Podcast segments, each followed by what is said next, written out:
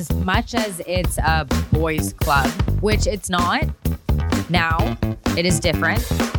It, there's a lot of women in recovery. And, and with the uh, sorry to interrupt, No, but with that's the okay. abundance of meetings now too. Yeah, right? like there's so Yeah. many women's meetings as well Yeah. that are available, and like there are so awesome women in recovery, and there are awesome men in the rooms too that are helpful. yeah, Like it's not like I only get my experiences and my knowledge and my learning and my outtake on things from what women say. It's not like I tune out the boys. yeah, But yes, of course, like it's it's good and it's bad. yeah, Sometimes you can feel a little bit outnumbered yeah, being in a meeting of like a bunch of men and let's say me and there's one other woman. Sometimes we can feel a little outnumbered, yeah, but that doesn't mean that I don't have a right to be there. yeah, And I've never been looked down on because I'm a young woman in the program. If anything, I've been looked up to yeah, because I came in the room so early and I got lucky to be able to I, I know, I know. For me, that's the way I look at it. Yeah, and like I look at it like that now too. Like I'm young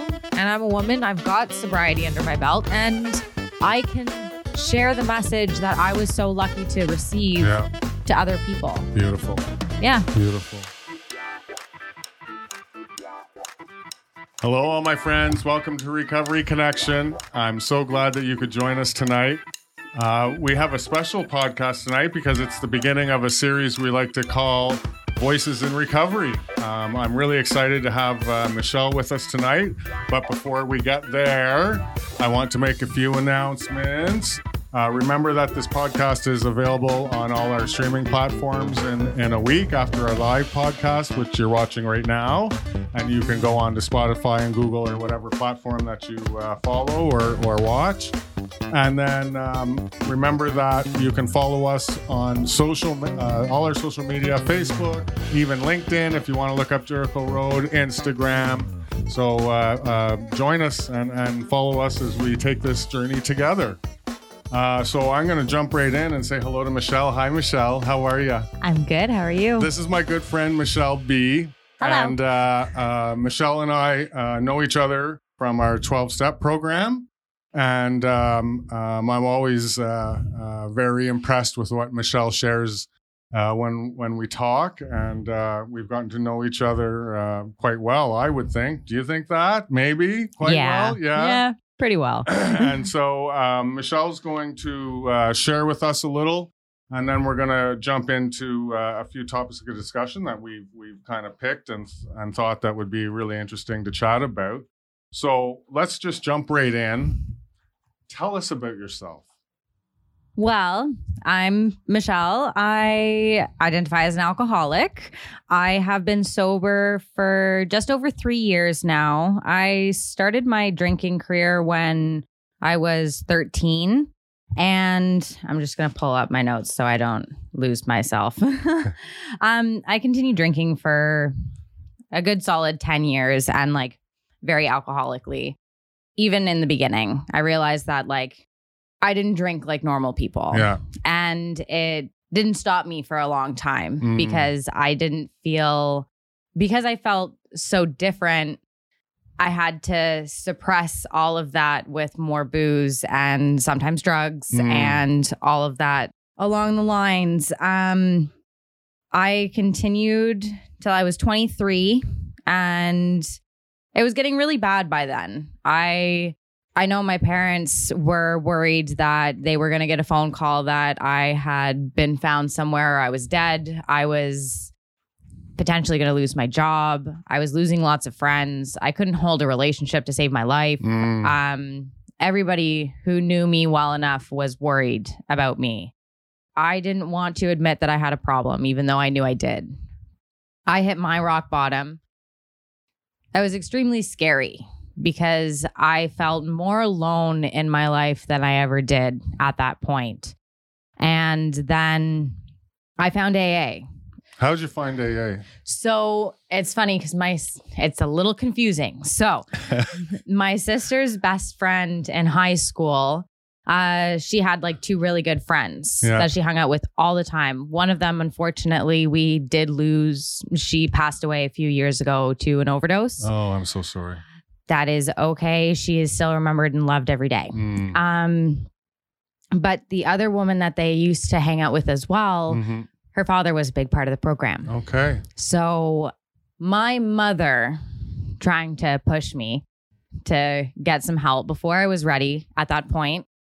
She contacted him and asked if he had a number of someone who I could reach out to.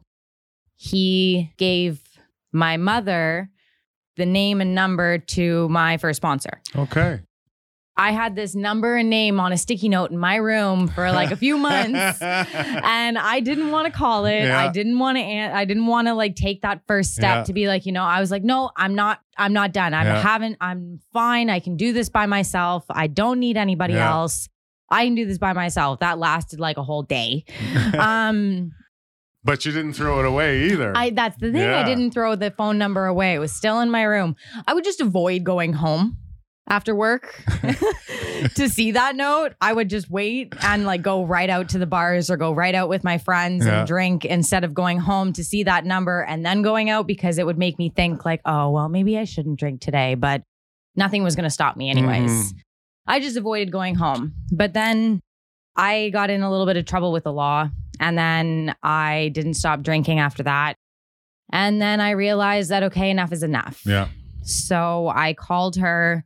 She answered me within like 0.5 seconds. And I'm just like, who is this girl? You know, like, what is going on? The next day, I went and I met her in a Second Cup Yeah. a stranger who I had never met before in my life. I had talked to her for a whole like 15 minutes and I went and I sat with her and she shared her story. And I looked at her who had years of sobriety, who seemed to have peace and was happy with her life and doing well. Yeah. I was jealous. Yeah. Like the jealousy started to come up, but then I wanted to strive to be like that. Yeah. I saw the peace, the love, the serenity that she had. Yeah. I wanted that. That day, that moment, I decided I was going to get sober. Yeah. I asked her to be my sponsor. I got into the rooms. I started doing step work right off the bat. Good. Yeah. I started doing service. Um, she kind of like she pushed me a little bit to do that stuff, Mm. but I thank her every day for it because if she didn't, I don't know where I would be. Mhm. She was stubborn and hard headed, just like I was. Mhm. But I put two feet into the program, and it was the best thing that I ever did for my life. It changed everything.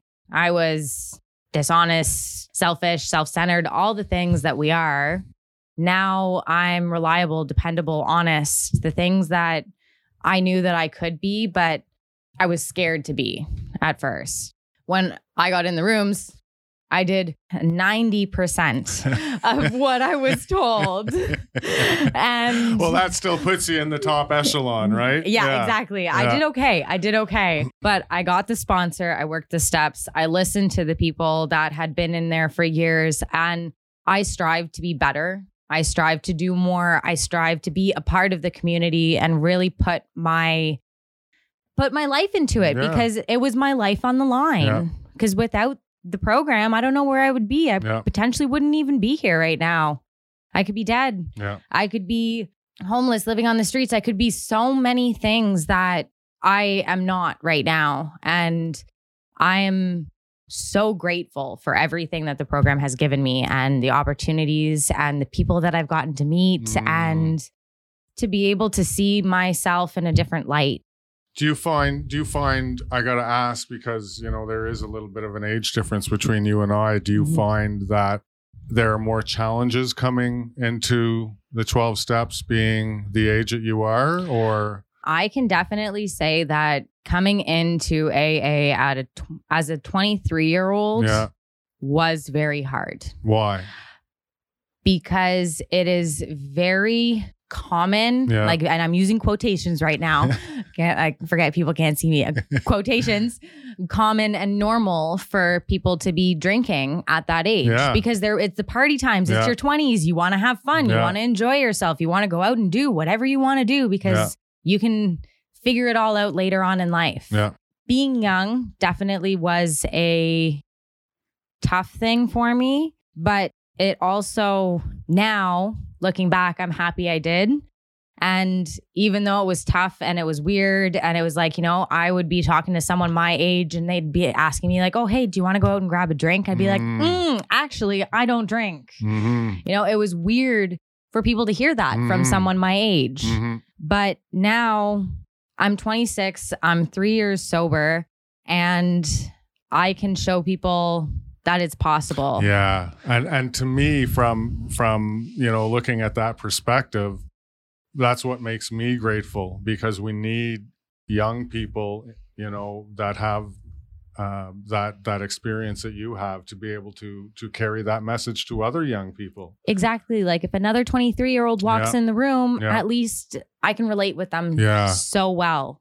And they can feel like they're, As opposed They- to an I- old fart like myself. Yeah. yeah, yeah. Sorry, yeah. like, no, no, I, Yeah, I get it. I get it. but get working it. with someone Yeah. who's close in your age group is a good Yeah. thing. I found that with my sponsor. It was great because she really understood like my busy lifestyle and, you know, like being young and wanting to still live my Yeah. life and have fun, Yeah. but not have booze Yeah. a part of it. Well, and that's and that's the other side of that coin is that there's not a lot of young people in the program because a they're either not done yet, Yeah. or b they don't make it that far. Yeah, You know, exactly. yeah. So so it we need we need young people like yourself. We Yeah. definitely do. but the, at the same time we still need people who have been in the program for a long That's time right, because yeah. like i've learned so much from you from your shares and your experiences and without that i wouldn't be able to take what i've learned from you Yeah. turn it into like my version of it and share it with someone Yeah. That can maybe understand it a little bit better Yeah. that way How it works, right? Yeah. How it works. Yeah. exactly Wow. exactly Fabulous. What has been your biggest challenge in recovery since you got clean? Ooh, that's a tough one. So like I deal with mental health on top Yeah. of being an alcoholic and being an addict. I think my biggest hurdle in this past year, and like it has been a big one for me, is working on my mental health as well as staying on top of my program Mm, and like actually admitting that I needed more help than I thought that I did. And like really giving, like, re giving up that power and being like, I can't do this anymore. I can't hold this in any longer. And I admitted like complete and utter defeat over something that I thought that I had a grasp on. yeah. That was probably, and and and how did you how did you come to that realization? I broke down. Yeah. like I had been I it's I had handed over a lot. Almost everything. Except I think that was the one thing that I was holding on to because I was scared that if I let that go, I would either slip or I would be going on medications that were going to affect me in certain ways and I was going to I was scared. yeah. I was scared of believing that I wasn't like chemically balanced, Yeah. you know? Yeah. So it was it was a scary thing. I just nipped in the butt like all of these things and I had worked my program, I had put in the work, I had done the fourth, the fifth, the sixth. Like I had gone through my steps. I had done everything. I had really let everything go. Yeah. I thought that I did. Yeah. But then after a certain period of time, like all that suppressed emotion that I had been holding down Yeah. with booze for so many Yeah. years, like all of that came up slowly in the Yeah. beginning. And then all of a sudden, it almost felt like there was like a lodge and then it just like overpowered and like everything came back up again. And I'm like, okay. So I redid a fourth and a fifth. I did what I had to do. I like I took some time off work and I'm working on getting back and you know, like I I'm doing what I need to do to better my mental health. hmm But on top of that, my sobriety is still like huge Yeah. in that too. Yeah. Staying sober while doing all that has Yeah. been tough as well. Oh, I guess so. Yeah, like it's not easy to sit there and feel emotions that you hadn't felt for 10 Yeah. years or now 13. Yeah. And then all of a sudden, this emotion is coming up, and I'm like, why do I feel like this? You know, like Yeah. in my journey so far, that has probably been one of the hardest Yeah. things that I've been doing. But I'm getting my feet back under me. I'm feeling a lot better than I was, but it's still a work in progress. Yeah. Yeah. Because we all always are. Yes. Yeah. And that's that's one of the things that I was thinking of when you said you you went back and revisited your steps, right? Because the steps are circular. They're not linear. No, of right? course not. We, we keep going around and around. And Circles. Yeah. Woo. Yeah. yeah. Just one thing that that hit me while you were talking. Um, I remember reading a book Bill W. wrote called um, Emotional Sobriety and what Okay. that looks like. And and that's that's a big one. Yeah, Right? That's it a is. big one. It's tough. Yeah. I'm sorry. I had to sit there and talk to a woman who I had known for about a whole whopping four months of Yeah. my life and tell her my ins and outs of everything Yeah. that I had like. That was a lot Yeah. to do when I wouldn't even tell so, like my partner or my best friend these things. And I have to tell this stranger something. yeah. That was big. But you know what? Best thing I ever did. Yeah, yeah. Yeah. But worth it in the long run. It was just it it is a big part of sobriety as well, the emotional so- maturity. I want to know what advice would you give someone who's experiencing mental health issues along with their recovery? Reach out. Yeah. Reach out, call your doctor, like get an assessment done because I got an assessment about a year ago and it was it's not that it was incorrect, but it didn't fully answer all the questions. Yeah. I got one about two, three months ago, and it was like a nail on the head. And like now, um, my treatment, my medication, everything, like it's still kind of up in the air a little bit, you know, getting sleep back Yeah. in order and blah, blah, blah. Yeah. Yeah. But uh, it's worth it Good. because there are a lot of resources out there Yeah. to help you. Yeah. So I know it's scary and I know it's intimidating and you don't want to seem like you're weak, but you're not weak for asking for help. You're actually stronger. Beautiful. Wow. I couldn't have said that any better. Um, one of the things that I wanted to talk about was uh, COVID and recovery. Yeah. and, and, you know because it's i think it's important as our first uh, re- voices in recovery podcast that we talk about it because it, it's been challenging over the past year and a half two years right A hundred so percent. what do you think would be the biggest issue that you've faced in in your recovery during this this this weird time Well, when I first came in the rooms, you would hug everybody. yeah That physical connection that you got from people, like that really helped. yeah And it helped me a lot in my early days is like, you know, being able to walk up to a newcomer or being the newcomer myself and have someone come up, like another woman come up and give me a hug and say that it's all going to be okay. You know, like those, that connection and Mm. that physical connection Mhm. with people, that is a big thing that I have missed over this Yeah. past while with the whole COVID. I think and I think one of the words that I had used when we were talking was that intimacy, right? Yeah, That We're lacking exactly. that intimacy. Exactly, because you know what? We are like we're all human. Yeah. Of course, we like to be hugged. Some people don't, but like, you know, like I'm talking about me here. Like I like to hug people. we know who okay. those people are. Exactly. But I like I like to hug people. I like to feel that because Yeah. like you do get such a connection with someone and a hug can make could make or break it for Yeah. me in my early year, in my early time yeah. sometimes I'd call one of the girls that I knew and I'd just be like, hey, can I come see you? And I'd literally walk Yeah. to their door, get a hug, and be like, thank you, and walk away. I needed that. I just needed that Yeah. hug. I needed that like physical connection, that intimacy with you, that like, you know, the it's almost like it's a solidifying, like it's gonna be okay. yeah. Yeah. That I have missed very much. One of the things that that I've noticed in my recovery with Zoom meetings and whatnot is it's hard to have a private conversation, yeah, right? di- very difficult. It's very difficult to to pull someone aside in the room, you know, especially if you've heard them share something that that maybe is going on in your life and that you can relate to and you want to talk to them about it. It's it's next to impossible to do that on a Zoom meeting. yeah, And unless so- you're typing it and then yeah, it's yeah. it's not the same. Yeah, well, if you're a one finger typer like me, it's it's very hard. Yeah, Yeah. Like I usually just if I noticed there was a woman who was new, I'd private message her and send her my phone number and be like, "Hey, give me a call after Yeah. the meeting if you'd like or like text me and we can chat or Mhm. we can go for coffee sometime." But yeah, that was definitely another thing that I missed. We have a friend of ours, uh, both you and I, in the in the program, and he says there's no such thing as problems, just opportunities. And so, what do you think we were able to do as a fellowship during this time that created opportunities?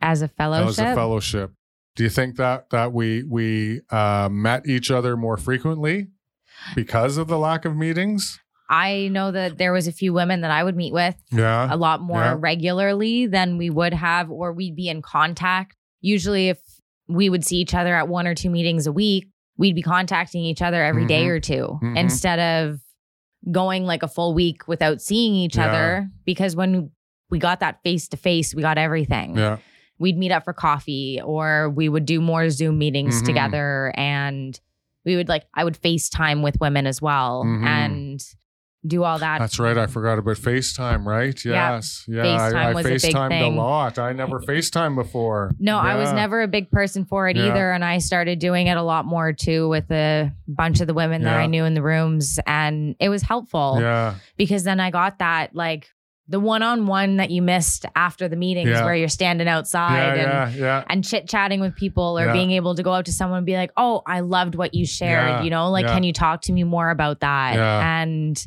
yeah, so I did a lot of, a lot more texting, phone Mhm. calls, extra meetings, and like FaceTimes and stuff like that. Yeah. That was very helpful. I think I think another another thing that we did too is is in in my experience we had a lot more interaction outdoors, even Yeah. in the winter. Yeah. you know, where we would meet uh, uh, down at Dow's Lake on the canal or something, and and enjoy a coffee or a hot chocolate, and just skate and and shoot the breeze and Yeah. and, and just get connected. Of course. Whereas whereas I think with the in person meetings we're we're less likely to do things like that, right? Yeah. Yeah. definitely. Yeah.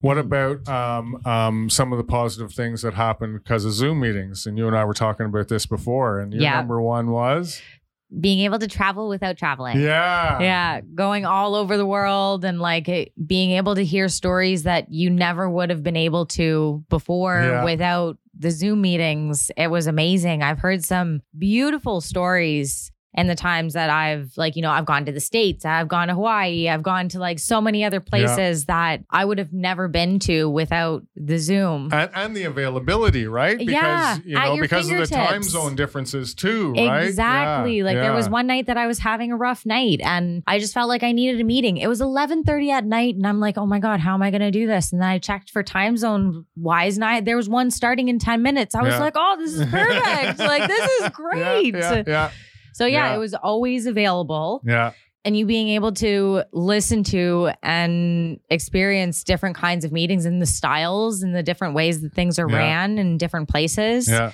It was pretty cool. I was reading an article in in uh, Grapevine uh, in the issue last month, and they were talking about that. And this woman wrote in, and she was saying that um, uh, she she got a home group on Zoom, and it was in Australia, and that was because she was uh, a night shift worker, okay. and so she was able to go onto this meeting when she got home from her night shift at like two thirty in the morning or whatever time it was, yeah. and she became a part of this group, and that was her home group. Oh, that's yeah, awesome. I just love hearing stuff like that, That's right? amazing Yeah. because you wouldn't have that before. Yes, that's right. Yeah, you wouldn't be able to experience that. And actually, that poor woman would probably be grasping at straws and Yeah, like waking up extra right. early when Yeah, she yeah, needs to yeah, sleep. yeah. And Yeah, she's already adjusting- adjusting her schedule. yeah, that's awesome. And I, and I and I think the bonus for us is that this isn't going to end.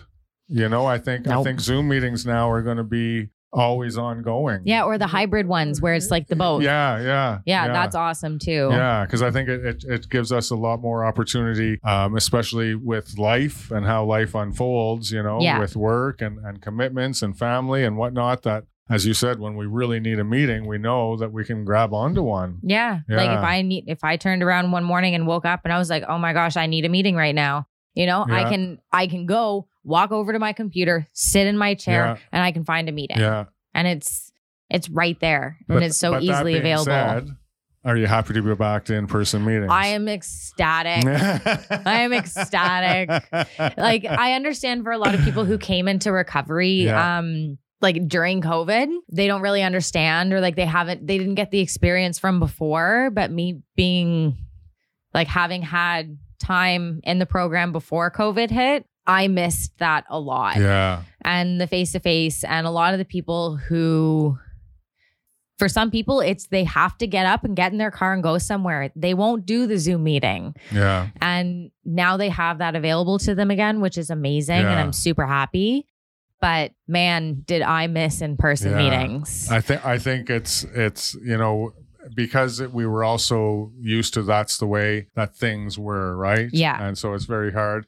As you and I both know, change is very difficult for us. oh, yeah, of course. I don't, So- nobody so likes having, change. Yeah, having having to uh, uh, I hate using this word, but having to pivot and start, you know, but but it's good. It's good for us because Yeah. it, it, the- you know it, it teaches us to adapt. It teaches us to change, and it's not forever, right? No.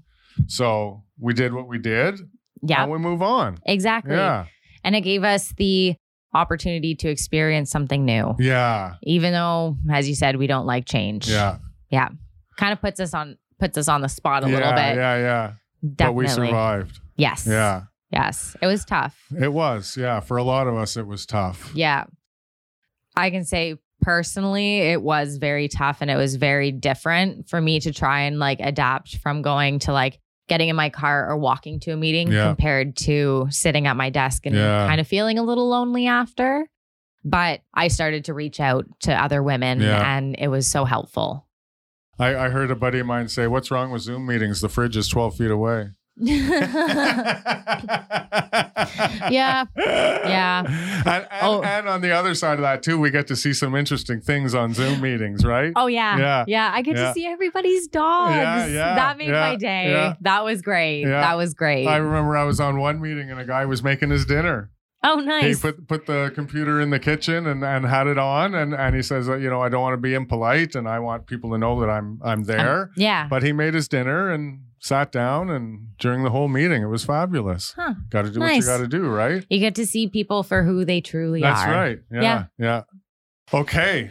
COVID over and done with. Yep. As we move on, now this is the big meat and potatoes. Oh, I'm so looking forward to this. I know it's so fantastic. Michelle and I picked kind of a, a, a main topic of conversation for tonight, and that was Relationships. relationships and recovery. Wow. Ooh, so much fun. Yeah. So much fun.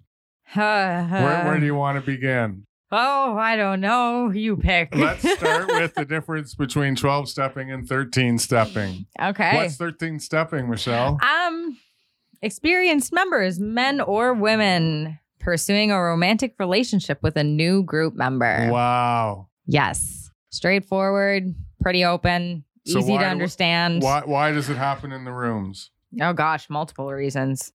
Uh filling a void. Filling a void, yeah. That's probably like and in my experience the number one. Loneliness of and quotations again. Loneliness of recovery in the beginning and how you feel and that you are losing a crutch and you want to put that onto something yeah. or someone else. Yeah. Whether your intentions are pure and good, sometimes you need to take a step back and make sure that you are doing what is best for the newcomer. Yes. And that's some that is very hard to do if you do if you are starting a romantic relationship with Yeah. somebody. I say I should have honestly, I'm just gonna like blurt it out and say it straightforward. Listen to your sponsors, okay? just do it, please. I made my mistakes in my early recovery and sometimes I wish I could go back and change it, but you know what? I can't and I'm I wouldn't change it for Yeah. the world because now I've learned and I can share that with other people. But listen to your sponsors, okay? They are right. They know what they're talking about and avoid at all cost in the beginning. And then and then it also it also to me it goes back to our responsibility pledge, right? Yeah. We are responsible. So if you we are. see something that doesn't look right or someone says something that they don't feel comfortable, yeah, then it's up to us to say something. Exactly. Right? Exactly. It is. And like it's really tough because I know how it can feel to be lonely and new into a program. Like if you're single, if you're single and you're coming into the program, like you have been given the like a very good opportunity Yeah. to really work on yourself because I know that my taste changed drastically from what I looked for in a person in my early recovery to what I look for in someone now. Yeah. And that's okay. Yeah. But if I hadn't been in some of those relationships that I was in, I I wouldn't know as much as I do now. Yeah. I would potentially be a little bit more quote unquote like I don't want to say this word but like a little naive into Yeah. it. Yeah. You know, like jumping into the next possible thing that for all I know could be Well, horrible. the, the other thing too, as as you said, you know, if if we're if we're you know actively engaged in working our recovery, we grow. yeah, And so, what I thought I wanted in early recovery, could be the complete opposite, exactly of what you want 2 or 3 years down the line. Yeah, Like yeah. Which begs us, which begs us the big question: When should you be in a relationship in recovery? because I know everyone's you know has an opinion on that. yeah. And and so I'll break the ice and I'll give my opinion. Okay. I say two years minimum. Minimum. I'd say minimum the two year mark too. But there, I also think that there's some criteria that you should probably meet. You should probably meet before that as well. Like two years down the line, that means two years down the line, you've worked your 12 steps, Yeah. you've been active in the program, you're doing things for your recovery. Yeah. And you've done like little things like get a plant. Oh, like and li- make a plant live. Okay. If you can keep a plant alive yeah. for a year, good for you. Yeah. Do that like Yeah. it- if you if you want to rush, do it right after a year. Yeah. Or get it right at the beginning. See if it's something else that you can do. If that makes you happy, if Yeah. that brings you light in your day, you know, spending the five minutes with your plant. And like I've got like 15 or 20 plants in my room. So I'm good on that front. And like even an animal. Like I have a dog that I got after a year sober. And he is my pride and joy. He is my love. But I care for him, yeah. right? As well as I care for myself. Yeah. And I keep my recovery as much as I love him. And he is my be all and end all. He is my favorite creature in this entire world. My recovery still comes And before him. hold you back from going to meetings. Exactly. Exactly. I can leave him alone at home for like eight and a half Yeah, hours and it's not yeah, abuse, yeah. right? So like, yeah, there a minimum of a couple of years, you're working your steps Yeah. and you can keep another thing alive, yeah. like besides yourself. Whether it's a plant, whether it's an animal, something. So I have a friend that says you you get a plant, and if you can keep the plant alive for a year, then you move to a goldfish. If you can Okay. keep the goldfish alive for a year, then you move to a dog or a cat, Okay. and then and then then you work your way up to being in a healthy relationship, right? Yeah. And like it's it's also tough because for so many years you would at least myself, I'd be bouncing back and forth from relationship, Yeah. never being able to hold a solid one for a long time. And then you're going to be in mind yourself and really like looking at yourself. So that year, minimum two years, is a good solid amount of Yeah. sobriety under your belt that you can feel like you can actually communicate with Yeah. another human being. I heard a, I heard a speaker at a meeting and and he blew me away. I'll never forget it because he was a young person um, sharing his story and he had come like yourself into the fellowship very early. And uh, I remember him saying, he said, "Why is it we try to convince ourselves that we can be in a relationship in the first year of recovery when no one has done it successfully?" Oh yeah. Oh yeah. That always stuck in my head. I was like, "Wow, someone actually had the nerve to say it." yeah, right? they they definitely did. Like if you're coming into recovery and like you're previously marriage, you're previously in a marriage, Yeah. or like you do have a long term relationship, Yeah. that is a little bit of a different situation, okay, I would so say. Good. But so I wanted to touch base on that. What does Yeah. that look like? Well, so I can understand how alcoholism can definitely be a factor in some problems in people's relationships and marriages Yeah. and things like that. I I didn't come into the rooms in a relationship. So it's hard for me to make a full judgment on Yeah. this. So this is my like kind of quote unquote hearsay Yeah. this is potentially what I would have done. You know, like I would still go into the rooms and focus on myself. If you're in a long term relationship, your partner can potentially be supportive of you. You can Mhm. hope that they would be and be understanding that this is a big step that you're Mm. taking in your life to try and better yourself. Mhm. and to better the relationship. So you would hope that they would be Mhm. supportive And and hence why the big book has a whole chapter dedicated to the wives. to the wives, right? Exactly. And like there are other groups and like other people that your spouse can contact Yeah. and potentially get some help themselves into like helping you Yeah. and so on and so forth and working together as a pair. If you guys have been together for a long time, I'm sure that whoever is the one who is admitting Mhm. defeat, Mhm. their partner knew a long time ago. Mm, yeah. Yeah. So you would hope and you would pray that the partner would be sitting there in the background, like cheering them Yeah, on, being yeah. like, Yeah, you Yes, go take yes. your hour Yeah. and do your thing, you know? Like, Yeah. you want me to drive you? Yeah. No? Okay, bye. Like, have a good evening. I'll see you when you get home.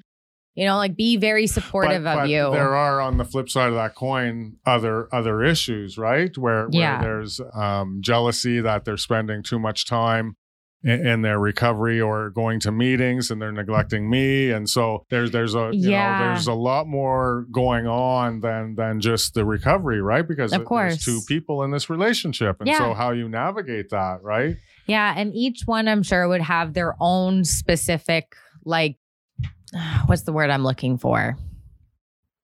Like their own routines in Yeah, a sense. yeah. And you would hope that they could communicate with each other enough to make sure that they were both comfortable on either Yeah. end.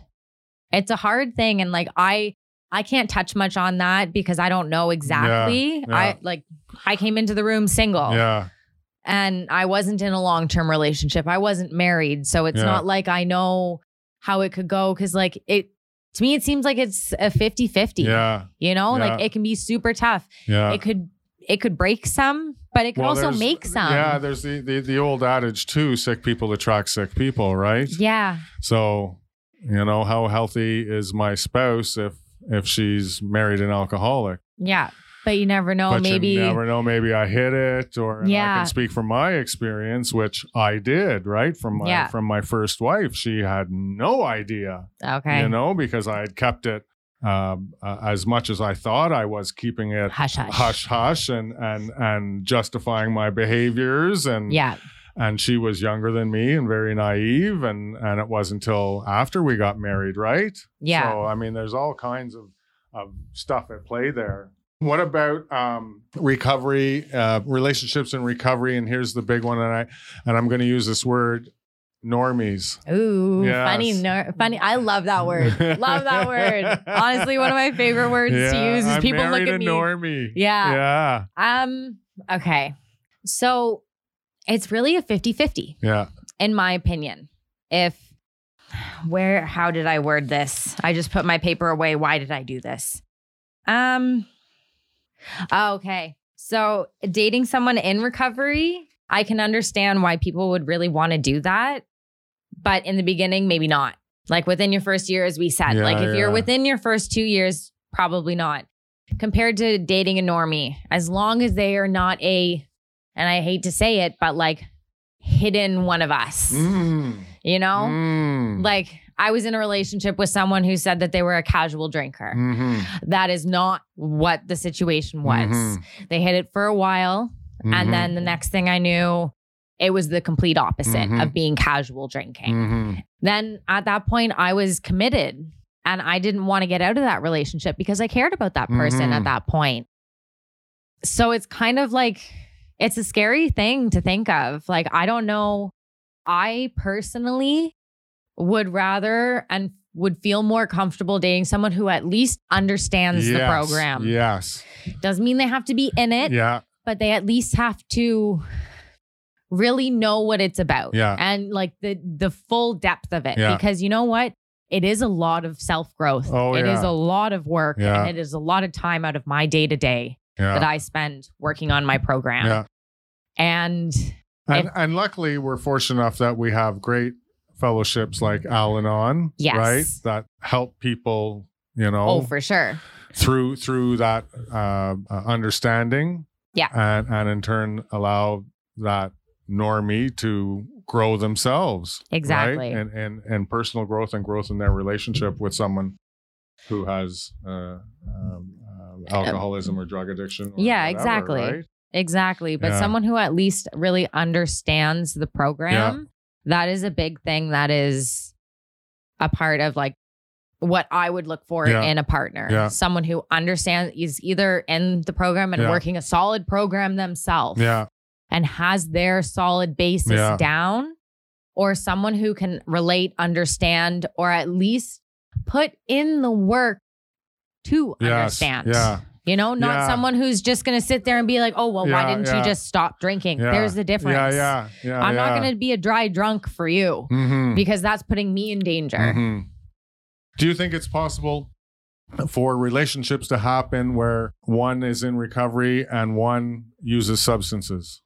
Mm, yes and no. Mm-hmm. So it is all up to the person who is in the program. If they are comfortable with Yeah. that, that is on them. Yeah. But me, I couldn't be with someone who was Yeah. drinking every day. Yeah. I can't be with someone Yeah. who drinks every day. I could potentially be with someone who drinks casually if they drink at like a wedding Yes. or a random Yes. birthday, you know, Yeah. like little events. yeah. That's fine. And they're going to have like a drink or two and be done with it. Yeah. That I could maybe handle. Yeah. But But going on a three day binge while they're at the cottage. yeah. Or like drinking for like a couple weekends straight. Yeah. Like, you know, Yeah. even just every weekend. Like that's a lot for me Yeah. to be around. Yeah. I don't need that or want that. Yeah. It's all up to the person who's in the program, Yeah. I think. And I think that's that's a journey that two people take together, right? And I I, I think, you know, I, I'm married to a normie. Okay. and and and my normie uh, isn't adverse to alcohol, but but she doesn't drink Yeah. because she just doesn't like the effect it has, Mm. and, Okay. and she's just you know she doesn't Not enjoy it, yeah. Yeah. and so and so I'm I'm kind of lucky that way. Now that being said, uh, if we if we if we back up a little, we dated for uh, two years before we got married because she knew about alcoholism and Mhm. she knew uh, enough about the 12 step program that she knew that we had to walk this out for a couple of years before she was ready to make that commitment to marry me, right? Yeah. Yeah. Need to see if you could work it out. Because I, I always say it's no secret that I'm married up, right? Yeah. Like I'll be the first to admit it. But but Perfect. but she she did you know she did her homework and Mhm. and and and she knew what the 12 steps were and and what the fellowship was about and taking that time before we got married for her to really um, understand you know what life in recovery looks like because you're marrying someone whose life is in recovery Yeah, yeah definitely.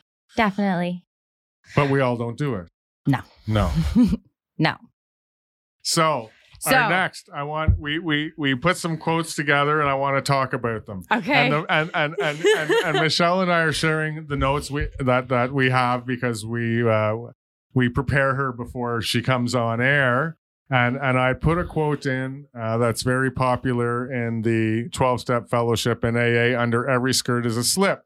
And our uh, producer John made a little note and he said, Kevin, this is a sexist comment. It implies that women are the problem. And I agree with John, but the reason I put it in there is because we hear it all the time. And there's a reason why we hear it. And why do we hear that? It's a warning. I was gonna say it's kind it's kind of a warning Yeah. to both Male. both and male female. and female to kind of keep your eyes to yourself. Yes. Yeah. Yeah. It Especially in early recovery. Yeah, because it can be tough in early recovery. You're Yeah. like you're connecting. You okay? You go to a meeting, you see someone of the opposite sex, or like if you're in the LGBTQ community, Yeah. that's like you know someone of the same sex, Yeah. whatever it is. Yeah. And we're sharing very intimate Yeah. details about our life our and our life. experience and how we're feeling, Yeah. and then all of a sudden. You are given the opportunity to talk to this person who can relate to you like Yeah. nobody else has Yeah. been able to before. Yeah. So, if you go out and you're in fellowship outside of the church or it's out of your meeting and you're talking, and all of a sudden this beautiful woman comes out, or like this beautiful man, and you're sitting there and you're thinking to yourself, like, I'd love to talk to them. yeah But in those words, it's a warning to be like, okay, no, I shouldn't yeah if you're talking to them being someone like myself like i would go up to women And I would always be willing to work a 12th step Yes. and be positive and try and help them. But when it's the opposite sex, sometimes it can get iffy. Mm-hmm. And that's, and like, I'm not trying to keep out anybody in the LGBTQ community either, because like, when it comes to that, that can be a touchy kind of subject when it comes to like being sponsee and Mhm, sponsor and all that sort of mhm. stuff too. But it's more about like, if you have an attraction towards somebody, whomever they are, Yeah. steer clear at Or, first. or a hidden attraction. yeah. Yeah. Yeah. Yeah. Those can be uh those can be dangerous. Yes. They can be very Yeah. dangerous. And in those moments, if you're earl if you're new, even if you're not, get advice from somebody. Get someone's opinion on it and be like, okay, you know, how do I feel about this? Talk to your sponsor, Yeah. talk to somebody else who's been in the program for Yeah. a long time. Get more opinions about things before you jump on anything. Yeah. Yeah. Because, and a lot of times, I think we become accustomed to um, being in those situations and and being in recovery, and we forget that this is a life-threatening disease, It is. right? It really and, is. and a wrong mistake can send us back out. yeah. And for us to drink or use is to To die. to die. Yeah. But the other thing too that you just kind of clicked my brain Yeah. into this as well. Oh, I love doing that. I know it's great, right? I love when moments like Yeah. that happens and I can actually talk about it. How long have you been in the bars and then you see an attractive woman and or a man or whomever Yeah, and you walk up to them and you can just go and talk to them Yeah. and it doesn't matter. That's Yeah. okay.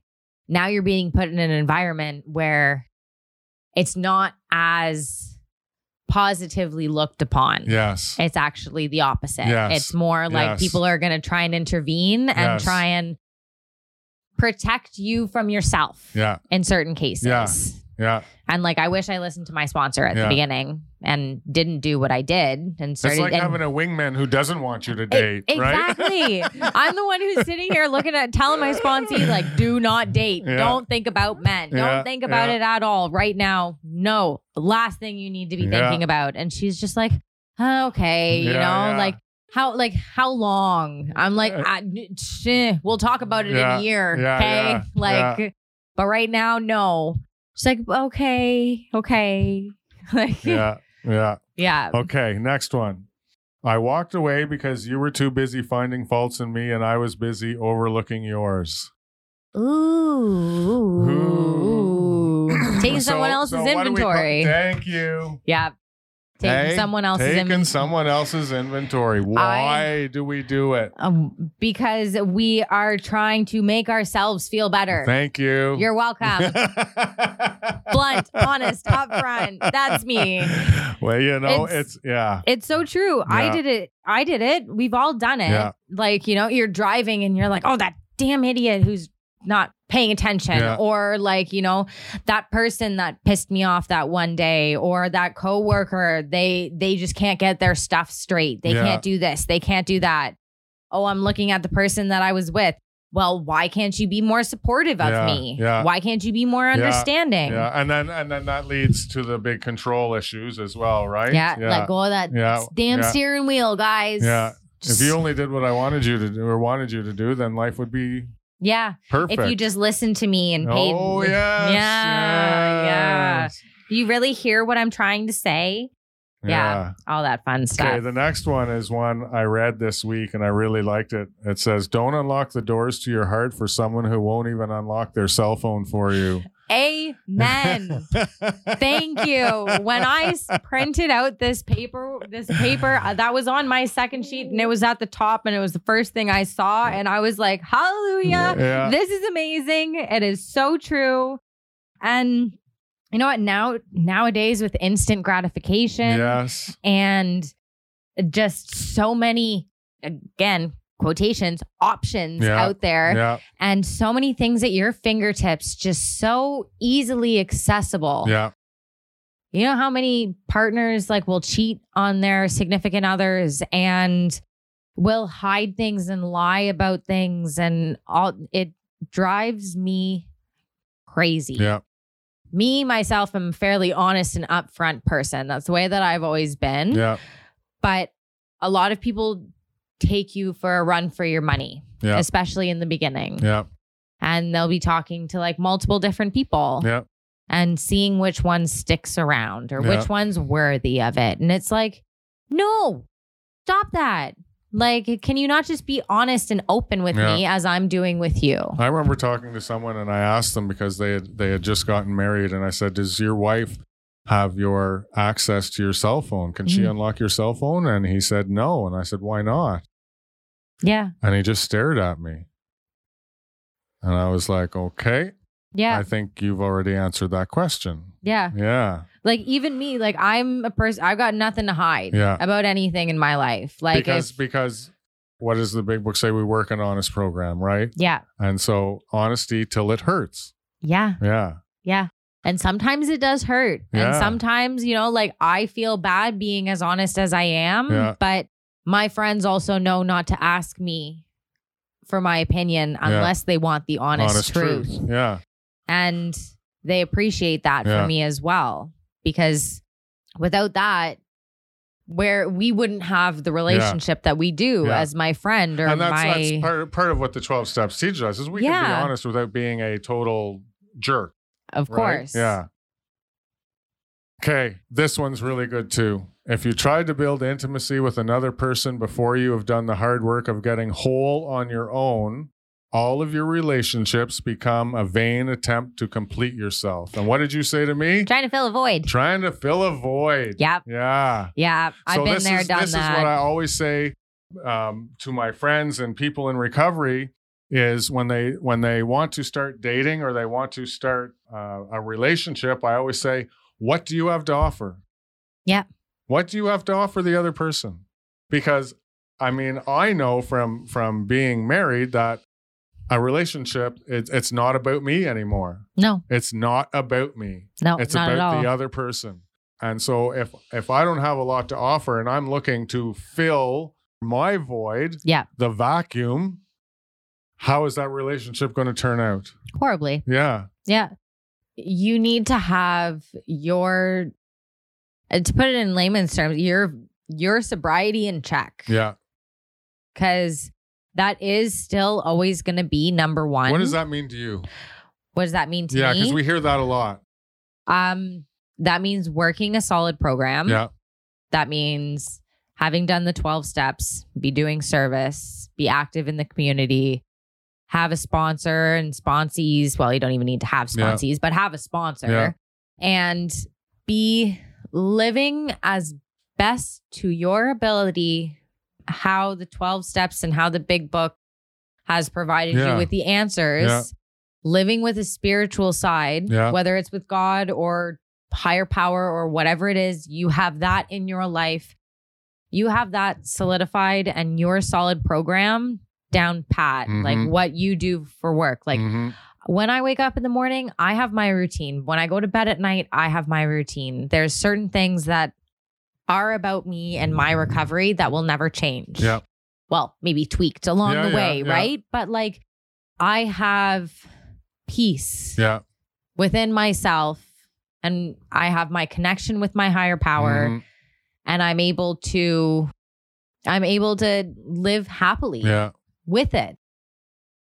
my sponsor always just say the three pieces of the pie peace with myself peace with god and peace with others and Yeah. when you get those lined up everything is wonderful Exactly. yeah And then you do have things to offer yeah because you'll be able to offer your true authentic Yeah. self yeah and who you are deep down inside and usually it's a very caring and Yeah. loving and compassionate person. yeah okay let's get Yeah. to the last one Okay. that was good thank you You're welcome. Um, the Al-Anon uh, uh, big book. Genuine healthy love isn't self-destructive. It doesn't diminish us or strip us of our identities, nor does it in any way diminish those we love. Love is nourishing. It allows each of us to be more fully ourselves. The enmeshment that characterizes an alcoholic relationship does just the opposite. That's a lot. That is a lot to take in, Yeah. but it is all very true. Love is nourishing. It allows each of us to be more fully ourselves. yeah. So it's not it's not about taking. it's about adding. Yes. It's not that this person that's coming into your life is going to be taking a piece of you away. Yeah. They're going to be adding to you to better you as yes. a person. Or, They're gi- or giving you that piece. Yeah, or giving you the piece that maybe you were missing Yeah. and you are able to do the same for them. You add to each other, you lift each other up, you love each other, you get you get nothing but positivity Yeah. from each other. There's Well- obviously not going to it's not 24/7 going to be perfect, Yeah. but you can work through it without breaking.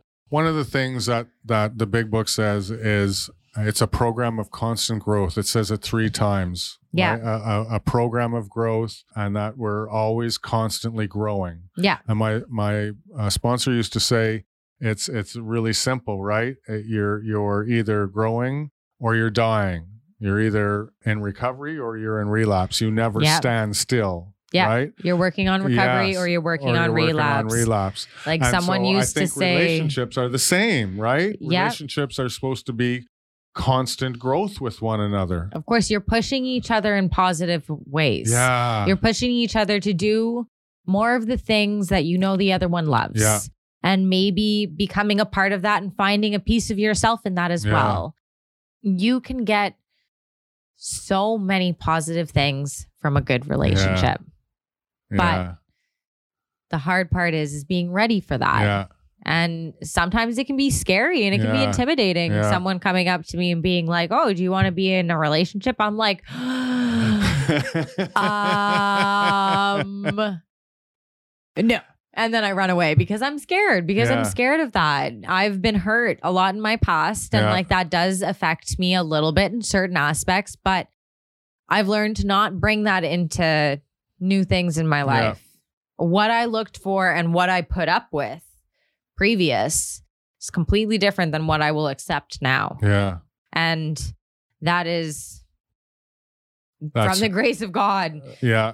he It's like, growth. Yeah, and it's, growth. It's growth. It's It- huge growth. It is. It is because what I put up with and what I was okay with even a year ago Yeah. is like the last thing that I would put up with now. Yeah. And it's like I would rather I would rather be by myself with my higher power and my dog, us three together facing the world alone than be in something that's negative. Yeah. And I never thought that I'd be able to say something like that. Yeah. And I can truly say that now Yeah. because I feel that. And it's honestly where I would rather be if I didn't. Everybody has their person. Yeah. They'll come to you when they're meant to. Yeah. Yeah.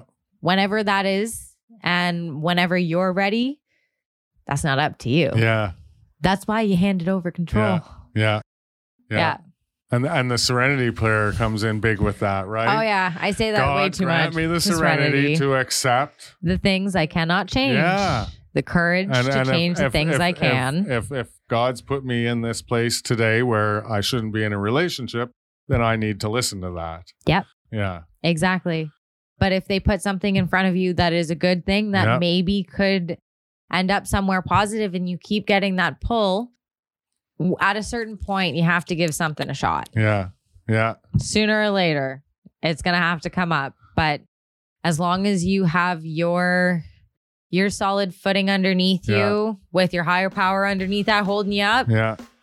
you'll be okay. Away we go. Yep. Yeah. Fly away. Upcoming guest uh, for our, our next uh, podcast is Kaite Burkholder Harris from the Alliance to End Homelessness on October 14th. I'm really looking forward to that one. Um, yeah, and remember that we're, we're- our podcast is uh, every two weeks now, so uh, we're going to have another uh, Voice of Recovery at the end of October. So uh, I'm not going to tell you who it is. Stay tuned for that. And remember, check out check out Jericho Road on all your social media platforms. We're there on all of them. Um, even check me out on LinkedIn. Send me a message if, if you're not on Facebook, because I'm not on Facebook. So I can understand if you're not. But if you want to reach out, just go on LinkedIn, Instagram, Facebook, YouTube. And yeah, if you have any questions or just want to reach out and, and talk, man, we love community. We love yabbing. Of course. Yeah. Of course. Thank you, thank you, thank you for coming. Thank you No for, problem at for being open. Thank you for being honest, and most of all, thank you for for sharing because um, I, I know what you said tonight is going to help somebody. And so, from the bottom of my heart, thanks for being here. And it is not a problem at all. Okay, God bless you. Bye, God everybody. bless you. Bye. We'll see you next uh, next recovery episode.